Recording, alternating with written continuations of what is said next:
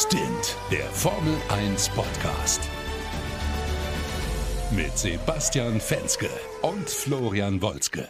Servus, meine Lieben, und herzlich willkommen zu Stint, dem schnellsten Formel 1 Podcast Deutschlands. Natürlich wie immer direkt nach den Rennen. Und heute der große Preis der Steiermark in Österreich am Red Bull Ring. Heimrennen quasi von Red Bull und äh, sie haben es echt gerockt. Und darüber müssen wir sprechen mit meinem Lieblingskollegen Sebastian Fenske. Servus, Basti, wie geht's dir? Ich singe ein Lied für die und dann fragst du mir. Andreas Gabayé singt am Anfang, was war das, die, die Hymne der Steiermark? Ich, ich habe das in dem Moment nicht ganz gerafft, weil meine Tochter die ganze Zeit geschrien hat, aber das war für mich schon ein bisschen spooky. Naja, wir haben auch das Bayern-Lied bei uns in München. Ja, aber das ist halt, normalerweise hast du da irgendwie Hymnen, wo dann irgendwie alle andächtig stehen und auf einmal kommt da so was halb Poppiges. Und auf einmal siehst Ja, du da das ist doch irgendwie cool. Ross Braun und die irgendwie die komplette äh, Liberty Media und FIA da stehen, Ja. wie sie halt normalerweise stehen zu Hymnen. Auf einmal kommt da sowas, ich sag mal, schwungvolles. Ja, Fand ich mal. Schwungvoll war auch der Grand Prix. Ich meine, das ist ja eh schon krass. In Österreich finde ich immer dieser Höhenunterschied von über 60 Metern. Ähm, das haut schon mal ganz schön rein. Und ja, wir hatten eigentlich echt ein, ein ich finde seit langem mal wieder ein, ein gefühlt klassisches Rennen, muss man sagen.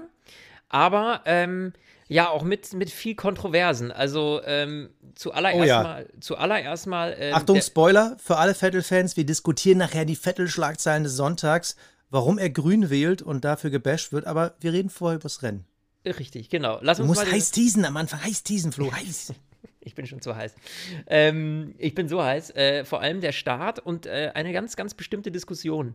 Äh, und zwar, wir hatten am Anfang gleich richtig, richtig bitter ähm, einen Crash direkt nach dem Start, ähm, in den Gasly verwickelt wurde, der dann einen platten Reifen hatte und am Ende sich die Achse noch halb abgerissen hat. Also hinten zumindest die, die Aufhängung vom Reifen.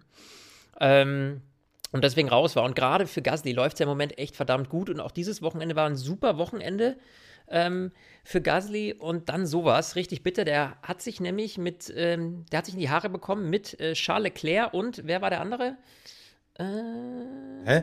Nee, Ga- Gasly und Leclerc, das war ja der Hauptunfall. Das war der Hauptunfall. Aber die waren zu dritt nebeneinander und da, deswegen ging das los. Ja, also im Endeffekt, äh, Giovinazzi ist da ein bisschen mit unter die Reifen gekommen und Latifi, äh, der war da auch noch irgendwie in diesem ganzen Wirrwarr. Aber eigentlich ging es hauptsächlich um Gasly und Leclerc und ich fand es interessant. Also gab es überhaupt Untersuchungen? Die habe ich irgendwie gar nicht mitbekommen, weil Nee. es war so als Rennfehler abgetan. Ja, habe ich Und- auch. Äh, äh, also ich habe es auch nicht als Under Investigation oder so gesehen.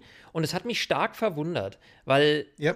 äh, es war so, dass Gasly zurück auf die Strecke kam und erst quasi, als er zurückkam, hat von hinten Leclerc ihm den Reifen mit seinem Frontflügel aufgeschlitzt. Bitter für Leclerc, weil er den Flügel kaputt hat und bitter für Gasly, weil er komplett raus war. Aber in meinen Augen, klar, das kann man als Rennunfall deklarieren, absolut. Nur war es total unnötig in dem Moment. Oder? Also das. Meinst du, es ist unnötig, ihn als Rennunfall zu deklarieren? Nein. Naja, nee, es, es war einfach unnötig von Leclerc, da so nah ranzufahren, dass er ihm hinten den Reifen aufschlitzt. es war auf jeden Fall nicht die beste Leistung. Also ja, unnötig trifft es eigentlich in der Hinsicht, weil es war ja eigentlich genug Platz. Und ich habe mich irgendwie, als man dann wie die zweite, dritte Replay gesehen hat, gefragt so, okay, geht das jetzt einfach nur oft genug Ja. gut, dass es uns jetzt auffällt? Oder muss man schon sagen, "Mm, so, so leicht, also so gefühlt war ich so bei 50,5 Prozent äh, Schuld irgendwie bei Leclerc, weil es war eigentlich unnötig, weil ähnlich wie im normalen Straßenverkehr, wer vorne ist, hat meist recht. Und ja, es, ja, es hätte nicht sein müssen. Nee, und das ist so, also dass das jetzt als Rennunfall abgetan wird, das ist schon okay, ja, finde ich auch. Das war jetzt Shit happens, ja. Nur, dass man ähm, dann, und jetzt komme ich dazu, Charles Leclerc als Fahrer des Rennens deklariert, als offiziellen. Schon mal vorweg, bei uns wird er das gleich nicht. äh, äh, weißt den- du, wer mein Fahrer des Rennens wird? Ja, nee, also äh, ich, ich verstehe es nicht. Also warum? Äh, und das muss man ja dazu sagen, er wird ja nicht Fahrer des Rennens von der FIA, sondern das wählen ja die Zuschauer. So, da frage ich mich, warum? Also wie kam das Ja, so? Ich glaube, gut, die- 28 Prozent der Stimmen hat er bekommen. Ja gut, die Zuschauer sehen halt, ich sag mal, die Ereignisse im Rennen. So, wer bietet am meisten Show? Normalerweise wird eigentlich immer der Showman äh, irgendwie am Ende geehrt. Das ist auch mal Nik- Nikita Mazepin auch mal gewesen, wenn auch nicht offiziell am Ende. Aber ansonsten ähnlich wie in Monaco. Da Ja. hat Sebastian Vettel ja durch seinen Overcut zwei Plätze gewonnen.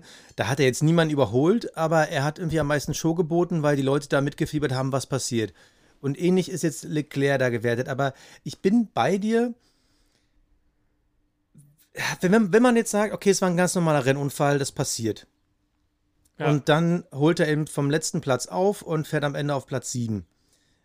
Kann man sagen, ja, Maximum rausgeholt aus der Situation. Wenn man aber die Schuld eben so ein bisschen bei ihm sieht bei diesem Rennunfall, und wir sind ja beide der Meinung, man muss es nicht als Rennunfall geben, ist, man, man könnte es aber theoretisch auch. Und dann ist natürlich die Frage, ist man dann Fahrer des Rennens? Ja, also, aber wer hätte es denn sonst sein sollen? Jetzt mal von der, von der offiziellen Rangliste. Ich glaube, zweitgewählter war Max Verstappen, richtig? Ja, den hätte ich jetzt auch eher äh, da gesehen.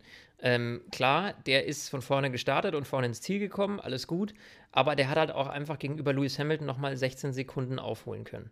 Äh, äh Abstand ja, rausfahren können. Gut, aber dann hättest du auch Carlos Sainz, der ja auch ein mega Rennen gefahren ist. Ja. So, äh, aber es gab eben Leute, die nicht in irgendwelche Sachen verwickelt waren, die grenzwertig genau. waren. So, das, das will ich einfach damit sagen. Also ich finde, wenn du in was verwickelt bist, was so ein bisschen grenzwertig ist, ich erkenne die Leistung von Charles Leclerc an, auf, kein, auf, auf, auf jeden Fall, ja, keine Frage, dass der da äh, dann nochmal richtig aufgeholt hat. Absolut. Aber dieser Unfall war ja auch ein Stück weit selbst verschuldet. So in dem Sinne, in meinen Augen weiß ich nicht. Finde ich ein bisschen grenzwertig, ja, also muss nicht sein, aber hey, an alle Charles Leclerc-Fans, also äh, der hat natürlich. War ja trotzdem ein gutes Rennen. War ja trotzdem ein gutes Rennen, genau, kann man nicht sagen. Und ähm, von dem möchte aber, ich gleich, ja? Aber können wir beim Start, bevor er irgendwie unter den Tisch fällt, ich möchte mal ganz kurz über Lando Norris sprechen. Ah ja, grandios, da kann er gar nicht unter den Tisch fallen, ey, das ist äh, Wahnsinn. Also wirklich gut gestartet, von Platz 3, klar ist nochmal ein aufgerückt äh, wegen der Strafe für Bottas, ja. aber von der 3 gestartet ordentlich da gefightet. Er hat, also das fand ich geil. Also man hatte so ein bisschen das Gefühl, wenn, wenn der ein paar PS irgendwie mehr hätte, beziehungsweise eigentlich mit dem Mercedes-Motor langt es ja eigentlich, obwohl das, vielleicht kann man es dieses Jahr auch hinterfragen, aber das Auto ist halt nicht auf dem Niveau von denen ganz vorne, aber ah, die ersten Runden, die haben mir sehr, sehr gut gefallen. Also wirklich ja. toll, wie er sich damit Perez äh, gefightet hat und die Nase vorne behalten richtig, hat. Richtig, also, das muss man wirklich klasse. sagen. Also, dass der McLaren so kämpfen kann da vorne, auch wenn es jetzt nur am Anfang war, ähm, das war grandios. Und eigentlich, was ihm dann letztlich das Genick gebrochen hat, in Anführungsstrichen, war ein Problem, das auch Danny Ricciardo kurz vorher hatte. Ich habe jetzt leider bislang noch nicht genau gelesen, was es war, weil wir ja direkt jetzt nach dem Rennen sind. Aber es äh, gab wohl irgendwie ein Leistungsproblem äh, bei Danny Ricciardo schon kurz vorher. Der ist da ziemlich stark abgefallen, hat da mehrere Sekunden auf einer Runde liegen gelassen. Das Problem hat man dann äh, in den Griff bekommen. Und bei Lando war es ähnlich. Der hat sich ja sehr stark verteidigt. Ähm, äh, lange Zeit. Und dann, als es bergauf ging, quasi, nach der ersten Kurve, wo du dann den Berg so hoch fährst, da hat er dann relativ schnell die roten Lämpchen angehabt, also quasi, dass die Batteriepower weg ist, ja. Und bist dann irgendwie in diesem Recharge-Modus oder wie man das nennt. Ähm, und äh, ja, und da hat er dann natürlich keine Chance mehr gehabt und musste, musste dann äh, klein beigeben.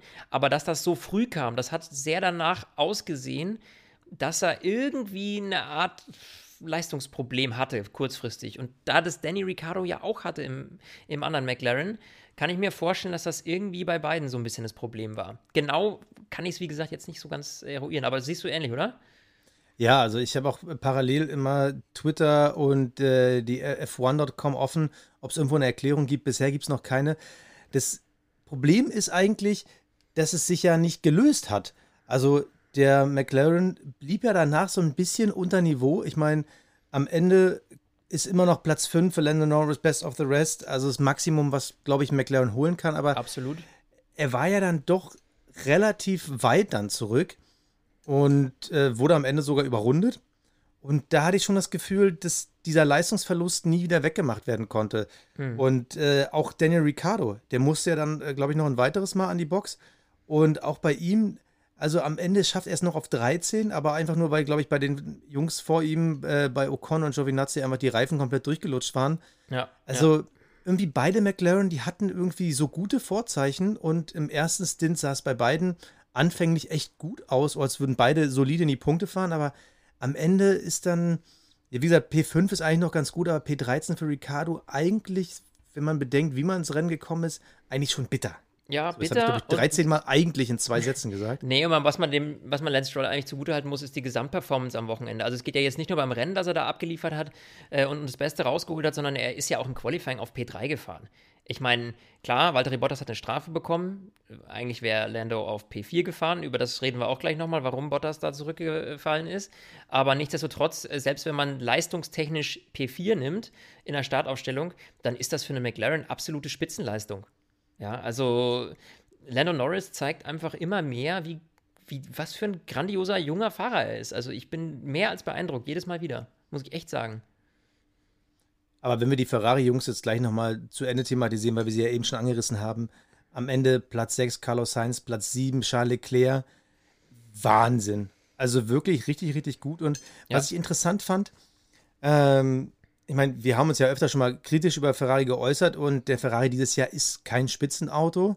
Die Woche hatten wir auf Twitter Diskussion mit ein, zwei Followern. Ist der Ferrari nun schlechter als letztes Jahr oder besser als letztes Jahr? Also ist da ein Sprung.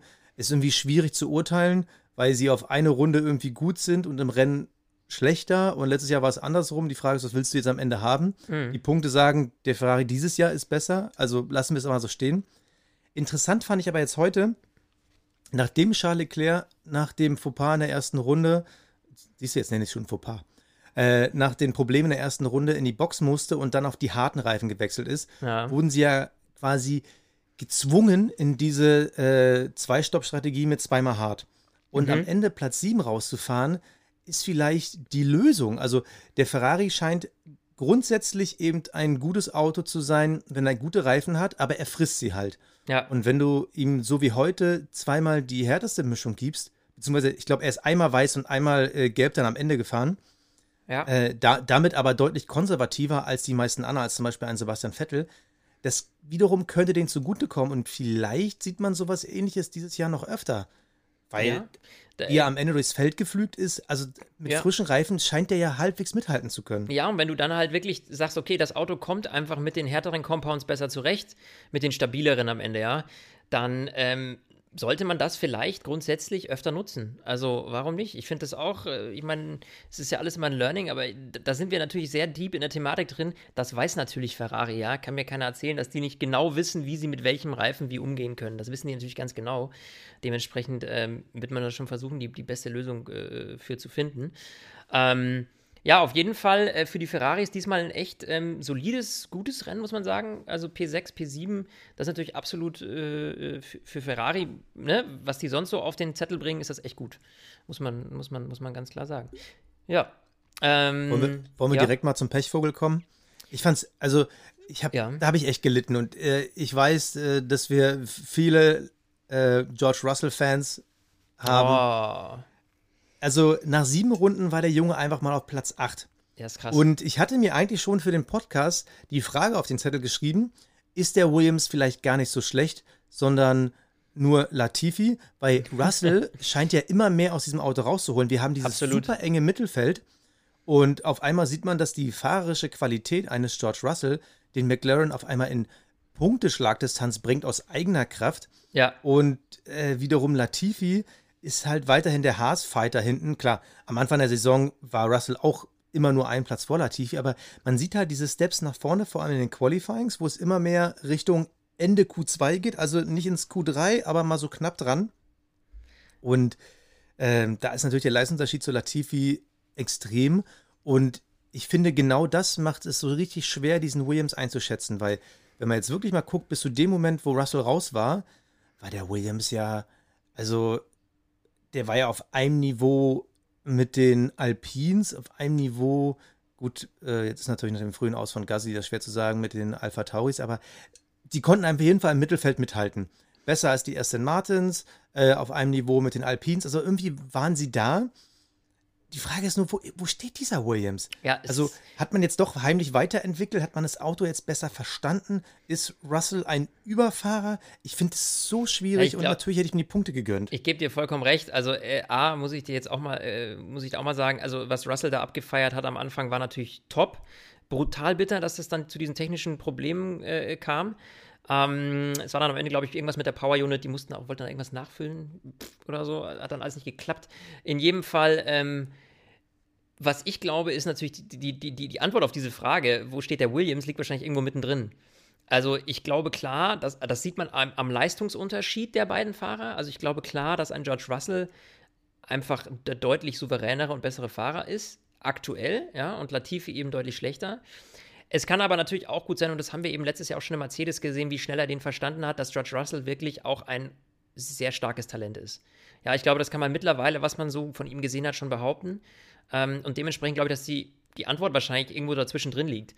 Also ich glaube, dass der, der, der Williams auf Positionen, die er mit Russell am Steuer fährt, die kann er nur halten, weil ein George Russell da sitzt. Aber ich glaube nicht, dass er so schlecht ist wie ein Latifi hinten raus, logischerweise. Ne? Also das heißt, der liegt da irgendwo in der Mitte. Ähm, ich glaube jetzt auch nicht, dass ein Williams äh, wir jetzt im Rest der Saison äh, regelmäßig auf P18, muss man ganz klar sagen. Das wären jetzt die ersten Punkte gewesen, die sie geholt haben, etc. Dementsprechend, also äh, der liegt wahrscheinlich irgendwo auf dem Niveau von, dass sie mal Alpha oder sowas vielleicht schlagen könnten. Weißt du, wie ich meine? Also, ähm, ich glaube nicht, dass das, also das war schon eine Ausnahme heute. Ich kann mir nicht verstehen, vorstellen, dass die jetzt innerhalb von kürzester Zeit einen Riesensprung gemacht haben, dass sie irgendwie äh, regelmäßig jetzt in den Punkten landen werden. Das glaube ich nicht absolut nicht. Also da ähm, hat einfach Williams vielleicht die richtige Balance gefunden heute bei dem Rennen. Äh, mal gucken, wir werden sehen, ob die das nächstes Wochenende wiederholen können. Ja, also ob da ähm, eine ähnliche Performance äh, auf die Strecke gelegt werden kann. Das ist ja immer das Tolle, wenn du so zwei Rennen direkt hintereinander hast auf der gleichen Strecke, zu sehen, ähm, wie sehr äh, ein, Team sich von einem Rennen aufs andere verbessern kann, weil wenn du die gleiche Strecke und die gleichen Bedingungen hast, also vorausgesetzt es regnet jetzt nicht nächste Wochenende, äh, dann ist es natürlich immer spannend zu sehen, okay, wie, wie, ändern sich vielleicht die Rundenzeiten, was kann man an der Performance noch ändern, an der Abstimmung noch ändern, an der Balance ändern. Und das, äh, da bin ich sehr gespannt, wie Williams dann nächste Woche performt und hoffentlich, hoffentlich dann ohne technische Probleme und dass wir einen George Russell dann wirklich tatsächlich, wenn es gut läuft, echt in den Punkten sehen. Ich fände es Wahnsinn. Und er hat sich jetzt mehr als beworben für die Stelle bei Mercedes. Also ich glaube, mehr als George Russell kann man sich nicht bewerben. Das ist. Ja, also, also, also der Junge muss da raus. also nur um nochmal für die Zahlenkunde das festzuhalten. Also im Qualifying im ersten, ähm, also im Q1, ja. war George Russell in Anführungsstrichen nur 1,4 Zehntel schneller als Latifi. Aber das hat halt den Unterschied ausgemacht zwischen äh, Q1 und Q2 und im Q2 hat er dann ordentlich nochmal abgeledert und sowohl Sainz als auch Ricardo, Vettel, Giovinazzi, also McLaren, Aston und Alpha hinter sich gelassen. Mhm. Also vielleicht ist es auch nur ein Indikator davon, dass, dass Williams einfach ans Mittelfeld rangekommen ist und Russell einfach nur diese 1, 2 Zehntel äh, Unterschied ausmacht zu Latifi, was ehrlich gesagt nicht so viel ist zwischen zwei Fahrern, aber eben diese Rennperformance, da hat man immer noch das Gefühl, da ist der Unterschied einmal eine Welt. Aber ja, du, du sagst es, nächste Woche Österreich, ob sie es dann nochmal so wiederholen können, wird spannend. Ich bin ja persönlich noch nicht ganz so ein Fan von diesen Doubleheadern an der gleichen Strecke. Also wir hatten es die letzten Jahre, gut auch Corona-bedingt, äh, schon ein paar Mal gesehen, aber Ah, wenn wir jetzt so ein Rennen hattest wie heute, ich meine, gucken wir am Ende mal an. Max Verstappen gewinnt, locker. Oder? Easy. Ist es was anderes als locker gewesen? Nee. Das war, das war heute tiefenentspannt. Er hat ja auch gesagt, er hat sich ja auch geäußert danach und hat gesagt, dass er eine super Balance hatte, dass er sich wahnsinnig wohl gefühlt hat im Auto. Das muss wohl wie auf Schienen funktioniert haben. Und wenn du natürlich wirklich die perfekte Abstimmung für so eine Strecke hast, und wir wussten ja, oder wir sind davon schon ausgegangen vor dem Wochenende, dass der Red Bull stark sein kann äh, auf seinem Heim Grand Prix, weil die Strecke ihm einfach liegt ähm, ja. Dann äh, siehst du ja, was für ein Feuerwerk der da raushaut. Ne? Und dann so, eine, so, eine, äh, so einen Puffer rauszufahren gegenüber Hamilton. Und bei Hamilton, finde ich, hat man gesehen, also um das mal eben diesen Spitzenkampf vielleicht anzusprechen, äh, was man gesehen hat, ist, dass Hamilton, finde ich, eben deutlich weniger auf Schienen gefahren ist. Ja, ähm, der hatte ja auch zwischendurch mal äh, den einen oder also den einen krassen Ausrutscher, also wo er beinahe im Kies gelandet wäre. Da hat er den Wagen gerade noch so äh, abgefangen. Ähm, und da hat man gemerkt, dass der viel mehr Probleme oder viel stärker ans Limit geht, um irgendwie dran zu bleiben oder näher ranzukommen an, an, an ähm, äh, Max Verstappen, als Max Verstappen irgendwie Effort reinpacken musste, um da eine gewisse Zeit äh, rauszufahren. Also man hat richtig gesehen, oh. dass Lewis am Limit ist, ja. Und, äh, aber, aber hast du dich gefragt, ob Mercedes nochmal stoppt? Weil sie hatten so, puh, lass mich lügen, so 17, 16 Runden vor Schluss, hatten sie eigentlich ein Zeitfenster von knapp 22 Sekunden zu Bottas, also Hamilton zu Bottas. Mhm. Und ich dachte eigentlich, die kommen noch mal. Die machen noch mal diesen äh, späten zweiten Stop in der Hoffnung, dass sich das irgendwie ausgeht, was sie im Endeffekt mit Paris dann äh, ein, zwei Runden später dann gemacht haben.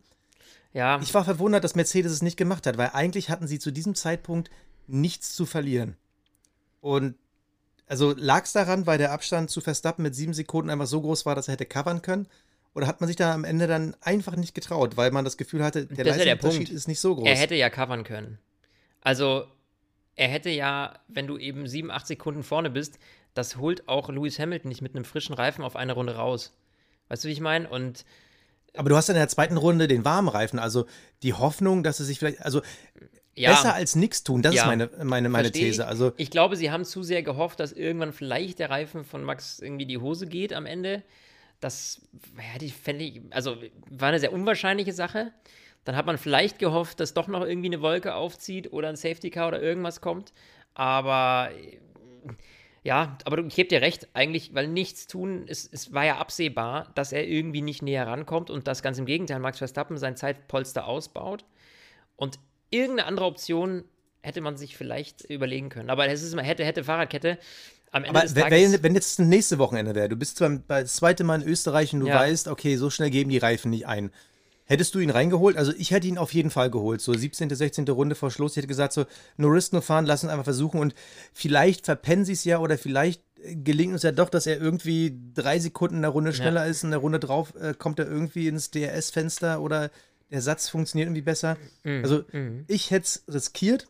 Verstehe aber die Argumente, wenn man wirklich die Hoffnung hat, dass es doch noch irgendwie regnet, dann wäre natürlich blöd gewesen. Naja, und es hätte ja mit der schnellsten Rennrunde dann nicht mehr hingehauen. Also, so, auch wenn das nur ein Punkt ist, aber der war ja relativ safe. Also, wenn du jetzt, du hättest ja dann bei 17 Runden oder was dann den gelben genommen, nochmal. Und Hm, Ja, ja. ja, so, und mit dem gelben hättest du im Zweifel. Ich glaube, den hatten sie auch nicht mehr übrig. So, also, und was hätte dann Max Verstappen, also wenn du jetzt mal weiterdenkst, mal angenommen, Lewis wäre nochmal gekommen, hätte sich den gelben geholt, um aufzuschließen, dann hätte äh, im Zweifel, hätte das Ganze nicht geklappt bis zum Ende und Max Verstappen noch so viel Luft gehabt, wenn es richtig dumm läuft, ja, äh, dass er nochmal auf einen roten hätte wechseln können kurz vorher, um eine schnellste Rennrunde zu holen. Ja, gut, aber es würde suggerieren, dass Hamilton auf dem neuen Satz Ja, nicht dann schneller langsamer, wäre ja, ja stimmt auch wieder. Okay, okay, ja. Ja, so what. Also ich meine, so Also- war es für sie auf jeden Fall eine safe Bank zu sagen, wir haben jetzt hier die schnellste Rennrunde. Ne? Äh, am Ende des Tages. Und ähm, Mai, it is how it is. Es ist auf jeden Fall weiterhin spannend. Und ähm, ja, Ja, und äh, wir hatten, wir hatten äh, vor dem Rennen kurz äh, schon vorher telefoniert und dann äh, diskutiert, weil die Woche auch wieder die Frage kam, auch das wieder bei Instagram, ihr stellt so viele Fragen, es ist so geil, wir antworten auch eigentlich fast jedem, äh, wenn es irgendwie eine Antwort zulässt. Es macht super viel Spaß und da war die Diskussion, glaubt ihr, dass Mercedes und Red Bull dieses Jahr, also kann Mercedes Red Bull noch knacken? Und wir haben da jetzt schon viel drüber diskutiert, da glaube Ja. ich, braucht man auch nicht mehr so viel drüber diskutieren, aber wir machen mal den Vergleich zur WM 2018. Hat uns auch ein User geschickt. Und damals, nach acht Rennen, hatte Lewis Hamilton 145 Punkte. Ja, 145. Äh, war zu dem Zeitpunkt Erster. Und jetzt hat er aktuell 138. Also sieben Punkte, in Anführungsstrichen, nur Unterschied. ja, Es hätte auch durch einen Baku zweiten Platz ganz anders aussehen können. Und am Ende wurde Lewis Hamilton mit 88 Punkten Vorsprung Weltmeister. Also es ist nichts irgendwie Es- in es- trockenen Tüchern es- oder sowas. Ja, und es wird auch nicht deswegen jetzt irgendwie in die andere Richtung langweilig oder so, weil Max Verstappen jetzt irgendwie ein bisschen Vorsprung hat. Du musst dir mal überlegen, ein Ausfall von Max Verstappen, Lewis Hamilton gewinnt 25 Punkte plus und am Ende nimmt er noch die schnellste Rennrunde mit, dann sind es 26 Punkte plus. So, ähm, ja, und wenn du dir das ausrechnest, wenn wir den WM-Stand angucken, ja, dann äh, ist das Ganze, sieht das Ganze wieder ganz anders aus. Also, Aktueller Unterschied 18 Punkte.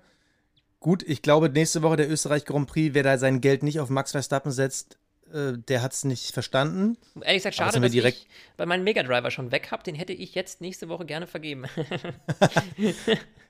Aber äh, zum Beispiel direkt danach Silverstone ist ja eine Strecke, natürlich Heim Grand Prix, die liegt dem Mercedes eigentlich ganz gut. Also auch da kann es dann schon wieder kippen. Auch da Also- übrigens spannend, weil wir das erste Mal diese Geschichte mit dem Sprintrennen sehen. Genau, also das, es ist noch nicht gegessen und es kann auch alles passieren. Und ich bin mal gespannt, wann vielleicht dieses Jahr wirklich noch irgendwelche größeren Updates kommen, wo du halt merkst, okay, man holt noch mal einen raus, weil die letzten Jahre war man bei Mercedes nie genötigt, irgendwie noch mal einen rauszuholen. Ja. Und ähm, ich halte da nichts für unmöglich. Aber lass uns noch mal über den zweiten Mercedes-Fahrer sprechen. Valtteri Bottas, also, hat von uns ordentlich Schelte bekommen, Ja, ich würde auch mal sagen, größtenteils auch verdient, weil die Leistung doch sehr volatil war. Ah, Heute dritter Platz. ja, ich kann auch nichts Negatives Wichtig. finden. Er hat ganz wichtig für ihn psychologisch. also, wenn, wenn, also vergiss mal nicht das Training am Freitag. Stopp, ich also, rede von heute. Ich, Okay. oh, das Training vom Freitag, da kommen wir doch noch zu. Das ist doch ein, ein, ein, ein, ha, ein fröhliches Thema. äh, ähm, nein, ich rede jetzt mal, lass uns mal ganz kurz nur auf die Performance heute zie- abzielen. Ähm, ich finde, Walter Bottas hat heute eins richtig gemacht. Er hat seine Reifen gut im Griff gehabt. Er konnte am Ende gegen Perez verteidigen. Gut, eine Runde länger und Perez hätte ihn geschnupft wahrscheinlich. Aber ähm, das ist wunderbar aufgegangen. Er hat den dritten Platz gesaved. Ganz wichtig auch für die Konstrukteurs-WM für Mercedes in dem Moment. Äh, also heute hat er sich auf jeden Fall von seiner besten Seite gezeigt und das, was ein Bottas mit dem Auto anstellen kann, das hat er heute gezeigt. Klar ist, und jetzt kommen wir auf das Thema am Freitag, er hätte eigentlich ja äh, äh, deutlich weiter vorne starten sollen, äh, weil sein Qualifying ja auch nicht schlecht war. Nur der Haken war, dass er sich am Freitag in der Box gedreht hat, weil er, weiß ich nicht, irgendwie, er ist losgefahren und eine Box weiter vorne hat er einen U-Turn gemacht, so einen halben. Und das nur, weil er irgendwie halt durchdrehende Räder hatte, zu schnell losgefahren ist. Das ist so ein bisschen, wie kennst du so, so, so Poser, die dann irgendwie mit ihrem Ja. Lambo an der Ampel stehen und dann meinen, auf cool zu tun und dann hängen sie irgendwie mit der Felge im Bordstein? Äh, weil sie Ja, sich. ja. Also, das war total. Das war das Unnötigste, was an diesem gesamten Wochenende passiert ist. Ähm, Also offizielle Begründung, die Reifen waren kalt und er ist auf die Lackierung in, äh, im, im Paddock gekommen. Ja, come on. Also, ja, mag, mag natürlich ein Grund dafür sein, keine Frage, aber, wa Aber wa- warum, passiert das nicht jedes Wochenende? Weil da fahren jedes Wochenende irgendwie 300 Mal Autos los äh, Ja. und genau über diesen Ey, das war Fahrstreifen. also das war schon bitter. Üb übermütiger Gasfuß, total unnötig in der Box auch. Also, warum, warum muss ich da irgendwie jetzt äh, äh, so eine Aktion abziehen? Also, und das. Dass das einem Nikita Mazepin eventuell oder einem Mick Schumacher passiert, ja, am Anfang, die jetzt noch nicht so fit sind mit den Autos und vielleicht das noch so ein bisschen unterschätzen oder in solche Situationen nicht gekommen sind, aber ein Valtteri Bottas, hey, ganz ehrlich, äh, warum sowas? Und das war wieder so eine Nummer, wo ich mir denke, oh, da fasse ich mich so an den Kopf. Junge, du hast jetzt eh so viel, in Anführungsstrichen, wie wir schon gesagt haben, Schelte bekommen. Ähm, und, und musst eigentlich jetzt wirklich Performance zeigen und dann sowas. Man kann nur sagen, er hat es halt wieder gut gemacht im Rennen. Ja, also er hat da wirklich das Beste rausgeholt. Aber klar ist so ein, Absolut. Ne, aber also- stell dir mal vor, aber stell dir mal vor, er hätte am Freitag, und äh, das wünschen wir natürlich nicht, aber stell dir mal vor, er hätte am Freitag, er ist ja vor der McLaren-Box gelandet, stell dir mal vor, er hätte einen äh, McLaren-Mechaniker abgeräumt. ja, das ist So. super dangerous. Du, ja, aber dann hätten die ihn bei Mercedes rausgeschmissen. Also dann hätten sie gesagt, aufgrund der Sicherheit äh, für unser Team, aber auch für andere Teams, ich glaube, das hätte ihn den Job kosten können. Und sowas, das kannst du nicht bringen. Nee, Also- finde ich auch schade. Und das ist so, mich, mich, weißt du, was mich so ärgert, ist so, dass er so, so Glanztage wie heute hat, ja, wo er echt gut performt und, und das aber einfach nicht in eine konstante Linie kriegt. Also das sind immer so Eintagsfliegen. Und das finde ich so schade, weil er ja, weil er es ja kann. So, ja. Ja. Und, ähm, Also ah, er, er ist ja nicht unfähig zu fahren, um Gottes Willen. Und Nein. äh, er hatte damals, ähm, korrigiere mich, wenn ich falsch liege, bei, bei Williams war er ja vorher, ne? Also der Junge hatte auch wirklich gute Tage und er hat ja auch schon Rennen gewonnen und was ich nicht alles. Aber dieser Knoten im Kopf und ich glaube, er ist wirklich Kategorie, der ist halt, der, der Knoten ist halt gerade so verwurstelt. Ab und zu kann er den ausblenden, so an Tagen wie heute, aber dass der mal wieder so richtig platzt, das will halt nicht passieren und Deshalb bleiben wir einfach mal mit dem guten Gedanken. Heute ist er ein gutes Rennen gefahren. ja, absolut. Er hat wichtige Punkte für Mercedes gebracht. Natürlich so den, den Unterschied, die sechs Punkte, die Max Verstappen mehr holt als Platz zwei, das sind natürlich die drei Punkte, die einen Platz drei mehr als Platz vier holt, äh, gleicht es nicht ganz aus, aber es ist wichtig für Mercedes auch da in Schlagdistanz zu bleiben und das, dafür brauchen sie einen starken Valtteri Bottas und in die Kombination Lewis Hamilton, Valtteri Bottas kann die Konstrukteursmeisterschaft gewinnen. ja, Wenn sie aber nicht gut fahren, können sie sie auch verlieren, weil auch in die Kombination Verstappen-Perez kann das schaffen. Und das, das wird fast noch enger, glaube ich, am Ende sogar als die Fahrer. Ich habe es mir schon gedacht, äh, genau, ich habe genau das gleiche Thema schon gehabt. So die Frage ist so, kann es passieren, dass einfach mal seit langem nicht mehr die Fahrerwertung gleich Konstrukteurswertung ist, sondern du wirklich einen anderen Konstrukteurtitel hast, äh, Titelanwärter hast als äh, Fahrerwertung.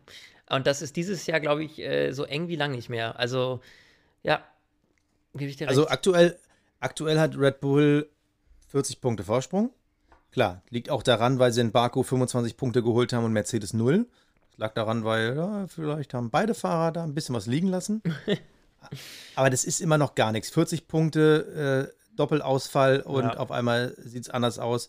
Und das sind Sachen, die sind dieses Jahr schon passiert. Also äh, nichts ist unmöglich. Und an dieser Stelle wollen wir über unseren heutigen Sponsor reden. Der ist nämlich vor allem hilfreich, wenn man Chaos hasst. Und ich hasse Chaos. Und ich habe überall Chaos, vor allem in meinem ganzen Papierkram im Schrank. Schlimm Schuhkarton voll mit Unterlagen. Ab und zu auch der ein oder andere äh, Versicherungsvertrag, was nicht so gut ist.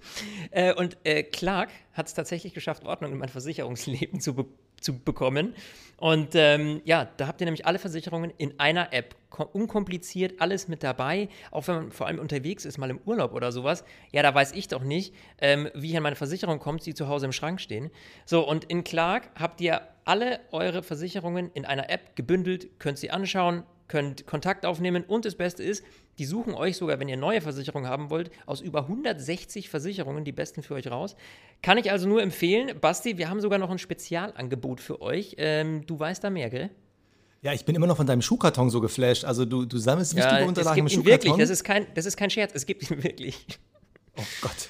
Ja gut, aber das, das braucht man halt mit Clark nicht. Da hat man es halt wirklich in der App. Und das Geile ist, für alle Stint-Hörer, die sich die App runterladen oder direkt auf die Webseite gehen, um das Angebot auszuprobieren, ihr könnt mit dem, äh, mit dem Gutscheincode STINT bis zu 30 Euro Amazon-Gutschein nochmal einfach mal so abfischen bei clark.de oder bei äh, goclark.at für Österreich. Da bekommt ihr also für jede hochgeladene Versicherung 15 Euro, das heißt zwei Versicherungen 30 Euro, einfach mal so. Das heißt also, ihr könnt mit Clark sparen und sogar noch Kohle bekommen. Also, was spricht dagegen? Es, ich finde es geil. Ja, und das Beste ist, ähm, ihr müsst dann nicht zwangsläufig eine neue Versicherung abschließen, sondern ihr kriegt die Gutscheine einfach nur dafür, dass ihr eure Versicherung hochladet. Ja, und ich würde sagen, gerade jetzt Sommer, gute Laune und warum dann nicht noch ein bisschen schön was bei Amazon shoppen? In diesem Sinne, Top-Angebot, wie immer alle Infos in unseren Show Notes. Lass uns doch mal German Watch, oder? German Watch, yeah. German Watch. Brauchen wir dafür eigentlich irgendwann mal irgendwie so ein, So, ein- so ein brauchen wir Jingle. dafür mal so ein Intro, ja, so ein So, Jingle? ein- so ein German Watch Jingle. Ja, das wäre doch mal was. Das können wir uns mal überlegen. aber, irgend, aber irgendwas ohne die deutsche Hymne, das ist dann immer so Nein. oldschool. Da brauchen wir irgend sowas. Nein. Äh, Na, dann nehmen wir irgendwas anderes. Dann machen, wir irgendwie so ein, so ein, so ein, so ein äh, irgendwas Cooles. Lassen wir uns mal was einfallen. Ja, auf jeden aber nicht so Fall. eine, so, eine, so eine bayerische Quetschkommode, um Gottes Willen. ähm, auf jeden Fall, ähm, ja, Mick Schumacher heute. Die haben sich ganz schön was, äh, die haben sich nichts geschenkt da hinten, ne? Also, äh, das hat man, hat man gesehen. Ähm, aber. Ich habe aber, ich, ich habe langsam das Gefühl, das hat natürlich noch keiner gesagt, aber ich habe das Gefühl, dass Haas anfängt, Mick Schumacher im Rennen zu bevorteilen. Also, das hat man die letzten Male gesehen. Wenn beide gleich auf sind, ähnlich Strategie fahren, fährt immer Mick den Undercut, egal auf welcher Position er ist. Er geht immer als erstes in die Box. Oder wenn sie halt so fighten wie heute, versucht man da irgendwie Frieden reinzubringen und dann holt man einfach Mazepin so viel früher, äh, dass Mick, der nach seinem Boxenstopp zwar hinter Mazepin war, aber äh, so viel bessere Reifen hatte, dass es dann halt geklärt wurde. Also äh, beobachte das mal. ja, ich da habe muss das man Gefühl, drauf achten. Das wirklich, habe ich noch nicht so, dass Das, äh, da habe ich noch nicht so drauf geachtet. Ja, ja, also es ist von den Boxenstops irgendwie immer so angelegt. Also ich habe Okay. das Gefühl, dass Haas versucht es entweder also off the track zu lösen oder gleich automatisch klar zu machen, nee, Ja. wenn, dann kommt Mick vorne rein. Also ich finde das total interessant. Also ich finde es ist natürlich leistungstechnisch, das sehen wir auch immer noch in den Qualifyings. Mick ist der Bessere.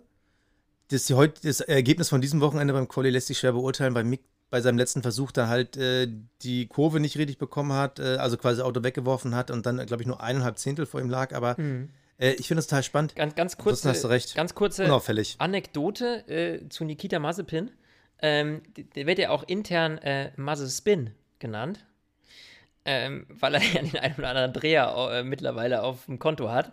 Und äh, Danke für die Ich weiß Erklärung. nicht, ob ihr es gesehen habt in den sozialen Netzwerken. Äh, schön gemacht von Haas, muss man sagen. Günther Steiner hat ähm, Nikita Mazepin den Mazespin geschenkt. Und zwar in einer Schatulle hat er ihm einen Kreisel überreicht und zu ihm gesagt, dreh doch bitte den und nicht das Auto. Und ich fand's so genial. Hast du das nicht mitbekommen? Nee, ging an mir vorbei. Er ist so schön gewesen. Ihr musst das mal online, also an alle, die es nicht gesehen haben, schaut mal äh, bei, bei Haas irgendwie äh, in den Kanälen rein. Ähm, super, super coole Aktion. Mazepin kann das natürlich auch mit, der hat das natürlich charmant irgendwie belächelt und hat da gelacht. Und, äh, aber einfach so cool von Günther Steiner zu sagen, hier, äh, hier hast du den Mazespin, einfach ihm einen Kreisel zu schenken und gesagt, üb mit dem mal das Drehen oder dreh mal lieber mit dem und nicht das Auto. Das fand ich ziemlich geil. Ja, also war eine, war eine coole Geschichte und finde ich PR. Oh mein Gott, ich gucke es mir gerade live an. Ich finde es mega lustig. Wir werden es nochmal noch bei Instagram wir, wir, teilen. Wir reposten es nochmal, ja, genau, wir teilen es nochmal. Ähm, finde ich, ganz ehrlich, finde ich von Steiner einen mega nice Move. Ja, um das Ganze und zu entschärfen. Zwar, genau. Und äh, vor allem, um äh, Mazepin dieses Gefühl zu geben, ey, Jung, ist alles nicht so schlimm. Lass uns einmal ein bisschen Spaß haben da cool. Finde ich einen mega nice Move. Finde ich auch. Also ist auf jeden Fall eine coole Sache, aber wir sind bei der German Watch äh, nur ein kleiner Sidekick gewesen jetzt. Ähm, lass uns über Sebastian Vettel sprechen. Vettel yes. heute nicht das beste Rennen gehabt, P12 am Ende. Ja, irgendwie, es ging nicht nach vorne, es ging nicht nach hinten, so unauffällig, ja, unauffällig. Vor allem, wenn man bedenkt, dass Lance Stroll es auf P8 geschafft hat. Ähm, aber eine ganz andere Diskussion, finde ich, die wir da jetzt aufmachen müssen. Basti, vielleicht erklärst du mal äh, diese politische Komponente, die jetzt, also dass wir mal über Politik reden, Leute, ganz, ganz äh, selten. Aber das ist eine Diskussion, die, die finde ich, können wir ruhig mal aufmachen. Äh, vor allem als äh, Vettel-Fans. Äh, Basti, erklär doch mal, was da vorgefallen ist. Also, Sebastian Vettel hat äh, an diesem Wochenende ein Interview im Spiegel gegeben. Und dieses Interview dreht sich eigentlich hauptsächlich um ähm, Nachhaltigkeit, äh, Formel 1, Motorsport, wie passt das noch in die Zeit? Und äh, Vettel hat unter anderem gesagt, ähm, ich, würde, ich werde die Grünen wählen. Also, obwohl er Schweizer ist, scheint er vielleicht irgendwie, also da kenne ich mich jetzt ehrlich gesagt nicht so aus, aber scheint wahlberechtigt zu sein. Und natürlich ging dann schon wieder diverse Boulevardmedien auf ihn los und äh, auch online wurde er gebasht von wegen, wie heuchlerisch kann man eigentlich sein, äh, die Grünen zu wählen und irgendwie für Öko und Umwelt zu stehen, während man irgendwie den krankesten Verbrenner überhaupt fährt. Äh, wie, wie man in so einem Motorsport, wo man jede, gefühlt jede Woche irgendwelche Monsterflüge mit tausenden Tonnen an Gepäck quer um die Welt macht. Äh, ja, ihm, ihm, ihm, wurde auch angekreidet, das so dass er äh, ja dann irgendwie mit einem Privatjet um die Welt jettet und dann auf irgendwelchen Pisten, glaube ich, war das Wort, irgendwie da äh, äh das Benzin rausbläst. So, und ähm, das ist natürlich ein Thema wieder, klar ist das diskussionswürdig irgendwie, aber also meine Meinung zu dem Thema, ähm, also A, natürlich bläst die Formel 1 CO2 raus, keine Frage, ähm, aber die Formel 1 ist halt eben auch ein Technologieträger. Ich meine, wir haben eine Hybrid-Ära, wir fahren ja nicht mehr mit V12 Saugmotoren. So, ähm, und äh, ohne die Formel 1, glaube ich, das ist wird ja von vielen Herstellern auch einfach genutzt, um gewisse Technologien zu entwickeln, ja. Äh, das kannst du ja dann auch irgendwie übertragen, so und das finde ich halt wahlkampftechnisch jetzt irgendwie ein bisschen dämlich, das so auszunutzen. Also, ich weiß nicht, ich, ich, nur weil ich Motorsport-Fan bin, heißt es ja nicht, dass ich deswegen keinen Sinn für irgendwelche Umweltgedanken habe. Also, das ist dieses Schwarz-Weiß-Denken so ein bisschen, finde ich. So dieses, oh, äh, der, ähm, äh, keine Ahnung, hat im Winter seine Heizung eine Stunde länger angelassen. Ähm, das ist, äh, wie kann der denn irgendwas über Öko sagen, weil der ist ja ein, der, der, der, der bläst ja Rohöl raus. So, weißt du, wie ich meine? Das ist immer so, das steht für mich nicht im Verhältnis. Ja, aber ich sehe es in einer Hinsicht ein bisschen kritischer. Also, als ich das erste Mal nur die Headline gelesen habe, so, äh, Vettel sagt, ich würde die Grünen wählen, äh, wie heuchlerisch.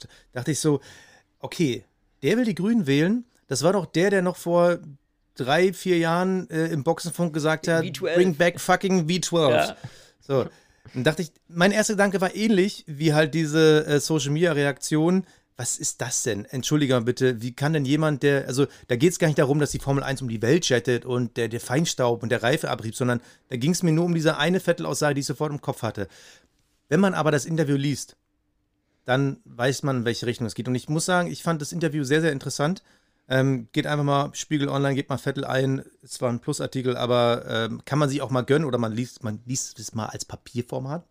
Ähm, Vettel beschreibt da ganz klar, was er sich vorstellt und vor allem, wie er lebt. Also er spricht selber davon, er fährt rein elektrisch, hat eine Photovoltaikanlage, produziert tagsüber zumindest zu 100 Prozent. Äh, er beschreibt auch das Problem, äh, was dann viele Leute sagen, ja, mein Gott, ist ja nur eine Plastiktüte. Und äh, Vettel sagt dann, ja gut, aber wenn 8 Milliarden Menschen sagen, ist ja nur eine Plastiktüte, hast du 8 Milliarden Plastiktüten. Ähm, also fand ich schöne Vergleiche, vor allem sehr reflektiert. Und er hat das Thema angesprochen, was du gerade angesprochen hast, nämlich diese Thematik Technologieträger. Und er kritisiert eigentlich die Formel 1, dass sie eben nicht mehr Technologieträger sind, dass sie in sowas wie ähm, ähm, äh, Launch Control, ähm, dass sie sowas früher entwickelt haben, in die Autos eingebaut haben, mittlerweile aber wieder entfernt haben. Also Sachen, die aus der Formelserie in die Straßenserie kamen, sind mittlerweile nicht mehr in der Formelserie vorhanden. Und er kritisiert eigentlich, dass die Formel 1 da eigentlich nicht mehr Technologievorsprung haben, beziehungsweise Plattformen sind und entwickeln. Und schlägt da zum Beispiel vor, was ich übrigens auch eine sehr interessante äh, Diskussion finde, die nicht in unseren Podcast passt, aber ich führe sie privat sehr gerne, nämlich das Thema synthetische äh, Treibstoffe. Ja. Vettel, Vettel, sagt nämlich selber, ähm, er, er persönlich würde lieber synthetische Treibstoffe in die Formel 1 bringen, um wegzukommen von diesen fossilen und damit wieder einen Technologietransfer hinzukriegen. Und wenn ich so viele private Meinungen mit reinbringen kann, wenn man halt sieht, was für seltene Erden abgebaut werden für die ganzen Batteriefahrzeuge, wie wenig äh, leistungseffizient äh, Wasserstofffahrzeuge noch sind, ähm, da ist das Thema synthetische Treibstoffe eigentlich ein interessantes als Alternative, über das aber zu wenig gesprochen wird. Es wäre aber theoretisch eine Alternative, die du überall auf der Welt sofort allen anbieten könntest. Und Thema Elektroautos und so, das ist einfach nicht möglich. Also ich selber arbeite, ja, also äh, in Berlin-Marzahn, ja, ich wohne direkt neben Marzahn, in einem Zwölfgeschosser, da leben irgendwie äh, 140 Familien, da ist keine Elektrozapfsäule vor der Tür. So, da wird nie einer die nächsten zehn Jahre ein E-Auto haben. Die werden auch so lange ihre Diesel fahren, bis die verboten werden. Und da finde ich, dass so ein Vettel sich da engagiert. Und da ist eher der Vorteil, dass er in der Formel 1 fährt, weil dadurch ist er ein Promi, dadurch ist er ein Multiplikator, der Exakt. Themen auf die Agenda bringt. Exakt. Das finde ich ist entscheidend. Genau. Eben, das sehe ich ganz genauso. Und äh, lass doch die Formel 1 eben Dinge entwickeln, denen ist doch voll bewusst. Die sind abhängig von Fans, von ihrer Umwelt. Und wenn du jetzt einen sehr starken grünen Gedanken hast, äh, in den, oder einen, ne, einen, sehr starken äh, grünen, grünen äh, Touch hast, auch in, den, in, den, in, den, in der jungen Bevölkerung, die natürlich jetzt auch nachkommt, dann musst du das ja auch bedienen. So, und dann ist die Formel 1 natürlich auch äh, an, an, einem gewissen Punkt angekommen, wo sie sagen müssen, okay, was können wir tun, was können wir entwickeln, damit wir Motorsport vereinen können mit gewissem Klimaschutz. Und ähm, dass die Motoren jetzt da irgendwie Sachen rausblasen, ist ja noch das Geringste. Ich meine, ja, da geht es ja wirklich um diesen Zirkus, der von A nach B fliegt und so. Und da muss genau. man sich eben viel überlegen. Und die hatten ja auch gesagt, dass sie, ich glaube, bis 2030, nicht, dass ich das Falsches sage, wollen sie klimaneutral sein.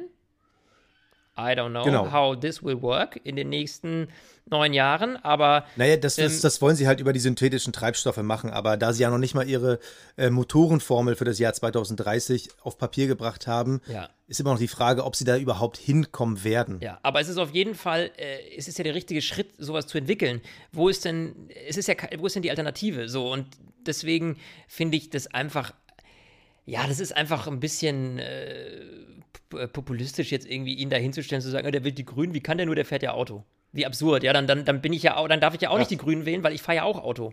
So, und ich fliege auch ja, mal genau. in Urlaub. So, also, das ist ja total absurd. Mal? Hä? Ja, du fliegst mal in Urlaub. Ich kann froh sein, dass ich an die Strippe bekomme, so kurz. Nein, aber ja, ist genau so. Also, wenn das die Argumentation ist, dann darf halt nur jemand grün wählen, der mit dem Fahrrad zur Arbeit fährt. Richtig, so. ja, und auch nur, wenn das Ende. Fahrrad äh, in Deutschland produziert wurde und nicht äh, mit dem Seekontainer aus China kam. Ja. ja, und aus Bambus ist auch, obwohl, nee, Bambus kommt ja wahrscheinlich auch mit dem Flugzeug oder mit dem Schiff. Ja, also insofern, ich finde das einfach, das ist, das, das, das ist einfach reißerisch und das ist Schwachsinn und man muss, glaube ich, um so ein Thema wirklich zu erörtern, tiefer in diese Materie einsteigen. Und das hat der ein oder andere, der da irgendwie gehetzt hat, in meinen Augen nicht gemacht. Und äh, hat sich wieder den einfachen Weg genommen und zu sagen, oh ja, der ist Rennfahrer und der fährt da ja Auto und fliegt um die Welt und deswegen ist er gleich, äh, darf er sich nicht für Umweltschutz engagieren. Also was, was soll das, ja? Also. Und übrigens, das, das mag ich übrigens ähm, an Hamilton und an Vettel. So an beiden kann man sich reiben, an beiden kann man was kritisieren, beide kann man aber auch feiern. Ich finde aber bei beiden das äh, Wunderschöne, vielleicht gut Wunderschöne, das Schöne, dass sie halt, halt Kante zeigen. Also Exakt. Lewis Hamilton, klar, sein äh, Umweltbewusstsein, das äh, zeigt er immer wieder auf Social Media. Gleichzeitig ist er natürlich einer der mit den meisten Steuertricks, aber das ist Vettel mit der Schweiz ja ähnlich. Aber sie nutzen halt ihre Reichweite, um auf Sachen aufmerksam zu machen. Das war Black Lives Matter bei Lewis Hamilton. Die haben Mercedes extra schwarz für ihn gefärbt. Vettel, der jetzt mit solchen Interviews in der Automobilnation Nummer 1 äh, Deutschland für Furore sorgt. Und das finde ich halt gut, dass die Kante zeigen. Und das ist eine Sache, die sieht man bei den anderen Fahrern nicht. Also ein Max Verstappen hätte, glaube ich, mittlerweile auch schon die, die Größe und die Reichweite, sich stärker zu profilieren, aber von ihm kenne ich sowas noch nicht. Nee. Und das finde ich toll. Ja, aber das liegt natürlich auch ein Stück weit daran, dass natürlich sowohl ein Bas- Sebastian Vettel als auch ein Lewis Hamilton natürlich schon deutlich älter sind und einfach da, glaube ich, auch eine, eine eine andere, anderes Bewusstsein Ja, für klar. solche Sachen äh, haben und, und, und, und sich da engagieren. Ich finde es in Ordnung und ich finde es gut und damit möchte ich eigentlich dieses Thema abhaken und zu was ganz anderem kommen. Unsere Awards. Der Fahrer des Rennens. Ja, jetzt bin ich mal gespannt. Sebastian. Ja, Fahrer des der- Rennens. der- Also, ähm, soll ich mal vorlegen, weil ich jetzt einfach. Ja, bei mir ist auch einfach, aber leg vor. Ja, Max Verstappen. Ich fand das einfach grandios. Der hat heute das perfekteste Paket von allen gehabt, hat das perfekt auf die Straße bekommen, fehlerfrei dadurch, äh, mit 16 Sekunden Vorsprung vor Lewis Hamilton. Das muss man erstmal schaffen und ich finde, das war heute eines seiner ähm, konstantesten Rennen diese Saison äh, ganz vorne. Finde ich genial. Sehr gut. Einfach hast du es dir genommen. Also, für mich ist es Carlos Sainz. Carlos Sainz vom Platz 12 gestartet, am Ende auf Platz 6 ins Ziel gekommen und äh, natürlich ist Charles Leclercs Leistung, sogar nach ganz hinten zu fallen und auf P7 zu fahren, eigentlich als höher einzuschätzen. Gut, wir, den Kritikpunkt haben wir schon angebracht, ähm, aber ähm, ich finde, er ist wirklich sehr gut gefahren. Er hat clever überholt. Also beide Ferraris, die haben wirklich gute Überholmanöver gezeigt. Die haben eigentlich mit die meiste Show gezeigt. Und mir gefällt die Art und Weise, wie dieser Carlos Sainz mittlerweile in diesem Team angekommen ist. Also ich, ich habe teilweise an ihm schon gezweifelt diese Saison. Mhm. Äh, man hat sich irgendwie gefragt, so, okay, äh, ist er einer von diesen ähm, äh, Fahrern, die neu in ein Team kommen und da irgendwie nicht andocken? Und es wird immer besser. Also natürlich sind die Ergebnisse immer noch nicht konstant, aber ich habe das Gefühl, Charles Leclerc hat aktuell größere Schwankungen und ich glaube, dass Sainz da mehr in so eine Konstanz reinkommt und äh, das will ich jetzt diesmal auch belohnen mit dem Fahrer des Tages. Der Cockpit Klaus. Ja, Da lege ich vor, Da legst du das vor. ist ganz klar, der Cockpit Klaus geht mal wieder an Nikita Mazepin für eine Aktion, die ich einfach, das war einfach total bescheuert. Also er bremst Valtteri Bottas aus, obwohl er überrundet wird. Und wenn am Ende Sergio Perez Bottas bekommen hätte, hätte man Mazepin dafür die Schuld geben können. ja. Weil es einfach total bescheuert. Also, Und dann auf der langen Geraden. er? Weißt du, das ist so. Ja, auf der Langgeraden hat er, er hat die Möglichkeit, er hat die Chance, einfach zur Seite zu fahren, ihn vorbeiziehen lassen. Er hätte Absolut. selber weniger Zeit verloren. Dann bremst er aber Bottas auch noch äh, in, in Turn 1 mit ein und das ist halt eine Ja. Stelle, wenn du da eingebremst wirst, das ist halt saublöd. Dann fehlt dir auch wieder die Geschwindigkeit auf der, auf der zweiten Geraden. Und das hat Zeit gekostet. Und wie gesagt, wenn Bottas am Ende Platz 4 geworden wäre, hätte ich Mazepin die Schuld gegeben. Das war mal wieder unnötig, unnötig und saudoof. Und deshalb mein Cockpit Klaus an Nikita Mazepin. Ja, da kann ich nur einen Haken hintersetzen. Äh, ich finde nämlich jetzt dieses Wochenende gab es wenige, oder dieses Rennen zumindest, gab es wenige, die irgendwie was verbockt haben. Und das war eben, ja, der auffälligste Fehler, oder wo man sagt, es war wieder so, weiß ich nicht, das ist doch das, das zum hundertsten Mal schon passiert. Muss das immer wieder sein, ja. Und deswegen, ja, sehe ich das ähnlich. Das Kapperl des Rennens. Ja, das Kappal, Basti. Da lege ich wieder vor. Das Kappal geht für mich an diesem Wochenende, und zwar nehme ich das gesamte Wochenende mit rein, ist für mich Lando Norris. Also, der hat im Qualifying wahnsinnig gut performt. Der hatte Probleme im Rennen und war da aber eben so weit vorne. Alles, was der an diesem Wochenende gemacht hat, hat eigentlich fahrerisch, unabhängig jetzt vom Auto, perfekt funktioniert. Und deswegen ist für mich, muss ich echt sagen, für so einen jungen Fahrer, der da einfach wirklich absolut top fährt, ähm, seinen Teamkollegen deklassiert, muss man wirklich sagen. Höchsten Respekt, Lando Norris, das finde ich einfach super. Absolut verdient. Bei mir geht das Kapperl oder ziehe ich das Kapperl vor Fernando Alonso. Nicht nur, weil ich ein Fanboy bin, sondern einfach, weil er immer besser ankommt. Seitdem Esteban Ocon bekannt gegeben hat, dass er um drei Jahre verlängert hat, ist so ein bisschen der Schwung raus. Also die letzten drei Rennen waren bei Ocon, das waren einfach keine guten Rennen. Parallel ist, äh, Alonso dreimal in die Punkte gefahren. Mhm. Zwar mit einer kleinen Abwärtstendenz, aber das ist erstmal wurscht. Dieser Alonso, der tut dem Team gut. Ja. Leider sieht man ihn zu selten, dass man sagen kann, er tut auch der Formel 1 gut. Aber es, er, gefällt mir immer besser. Und ich glaube, dass vor allem dank der Konstanz eines Alonsos äh, Aston Martin Schwierigkeiten bekommen könnte. Aktuell ein Rennen häufiger in die Punkte kommen Alpine als Aston Martin. Klar, Aston hatte mit Monaco und Baku, da haben sie einfach mega viele Punkte abgeräumt. Ansonsten sind sie auf Augenhöhe und ich habe das Gefühl, dass in diesem Duell Aston Martin, Alpine, vielleicht kann man noch Alpha Tauri mit reinrühren, wenn Gassi nicht immer so viel Pech haben würde. Aber Alpine könnte diesen Unterschied ausmachen für äh, äh, Alonso könnte den Unterschied ausmachen in diesem Dreikampf von Alpha, Aston, Alpine. Und Ja. dafür ziehe ich mein Cover. Ja, absolut legitim. Und ich würde sagen, wo wir heute auch noch mal einen kurzen Blick jetzt drauf werfen, ist die Stint Podcast League bei Fantasy. Wir haben über 700 Leute, die da teilnehmen, 714 Teams insgesamt. Es ist so geil, Leute. Und ähm, jetzt gucke ich mal nur auf das heutige Rennen, weil das Problem ist, dass die gesamte Liste, also die komplette Rangliste, ähm, wo wir gerade im Jahr quasi stehen, quasi unsere äh, Konstrukteurs-WM, die, ähm, die kann man immer erst nach dem Wochenende sehen. Das heißt, die könnt ihr dann sehen, wahrscheinlich schon, wenn wir den Podcast äh, fertig haben, aber eben aktuell bei der Aufzeichnung noch nicht. Aber ich kann sehen, wer in diesem Rennen am besten abgeschnitten hat. Und mit 267 Punkten heute richtig abgesahnt, Lea. Mega geil. Auf Platz 2 Felix, Team 1 und auf Platz 3 Michelle. Also äh, grandiose Leistung. Ich übrigens, by the way, stehe auf Platz 105. Und jetzt schaue ich mal eben. Jetzt gebe ich mal eben den Sebastian hier ein. Eine Sekunde. Wo ist denn der? Sebastian, Sebastian. Ich finde dich gerade nicht. Ist ja verrückt. Ah, doch, da. 169. Ha, genatzt habe ich dich. Genatzt habe ich dich. Ja, also, ähm, wir sind tatsächlich irgendwo im ersten Drittel unterwegs. Äh, aber es gibt tatsächlich Menschen, die einfach grandios sind. Ich kann mal eben noch einen kurzen Blick werfen auf die Liga insgesamt. Wie gesagt, das sind jetzt nicht die ganz aktualisierten Zahlen, soweit ich weiß. Ähm, Ligen, hoppala, eingetreten. Uns den Podcast League. Und da stehen wir. Warum sehe ich da jetzt die Dinge nicht? Ha, ärgerlich. Also, es funktioniert nicht, ich komme nicht rein. Ähm, Gerade in die Gesamtwertung, aber auf jeden Fall.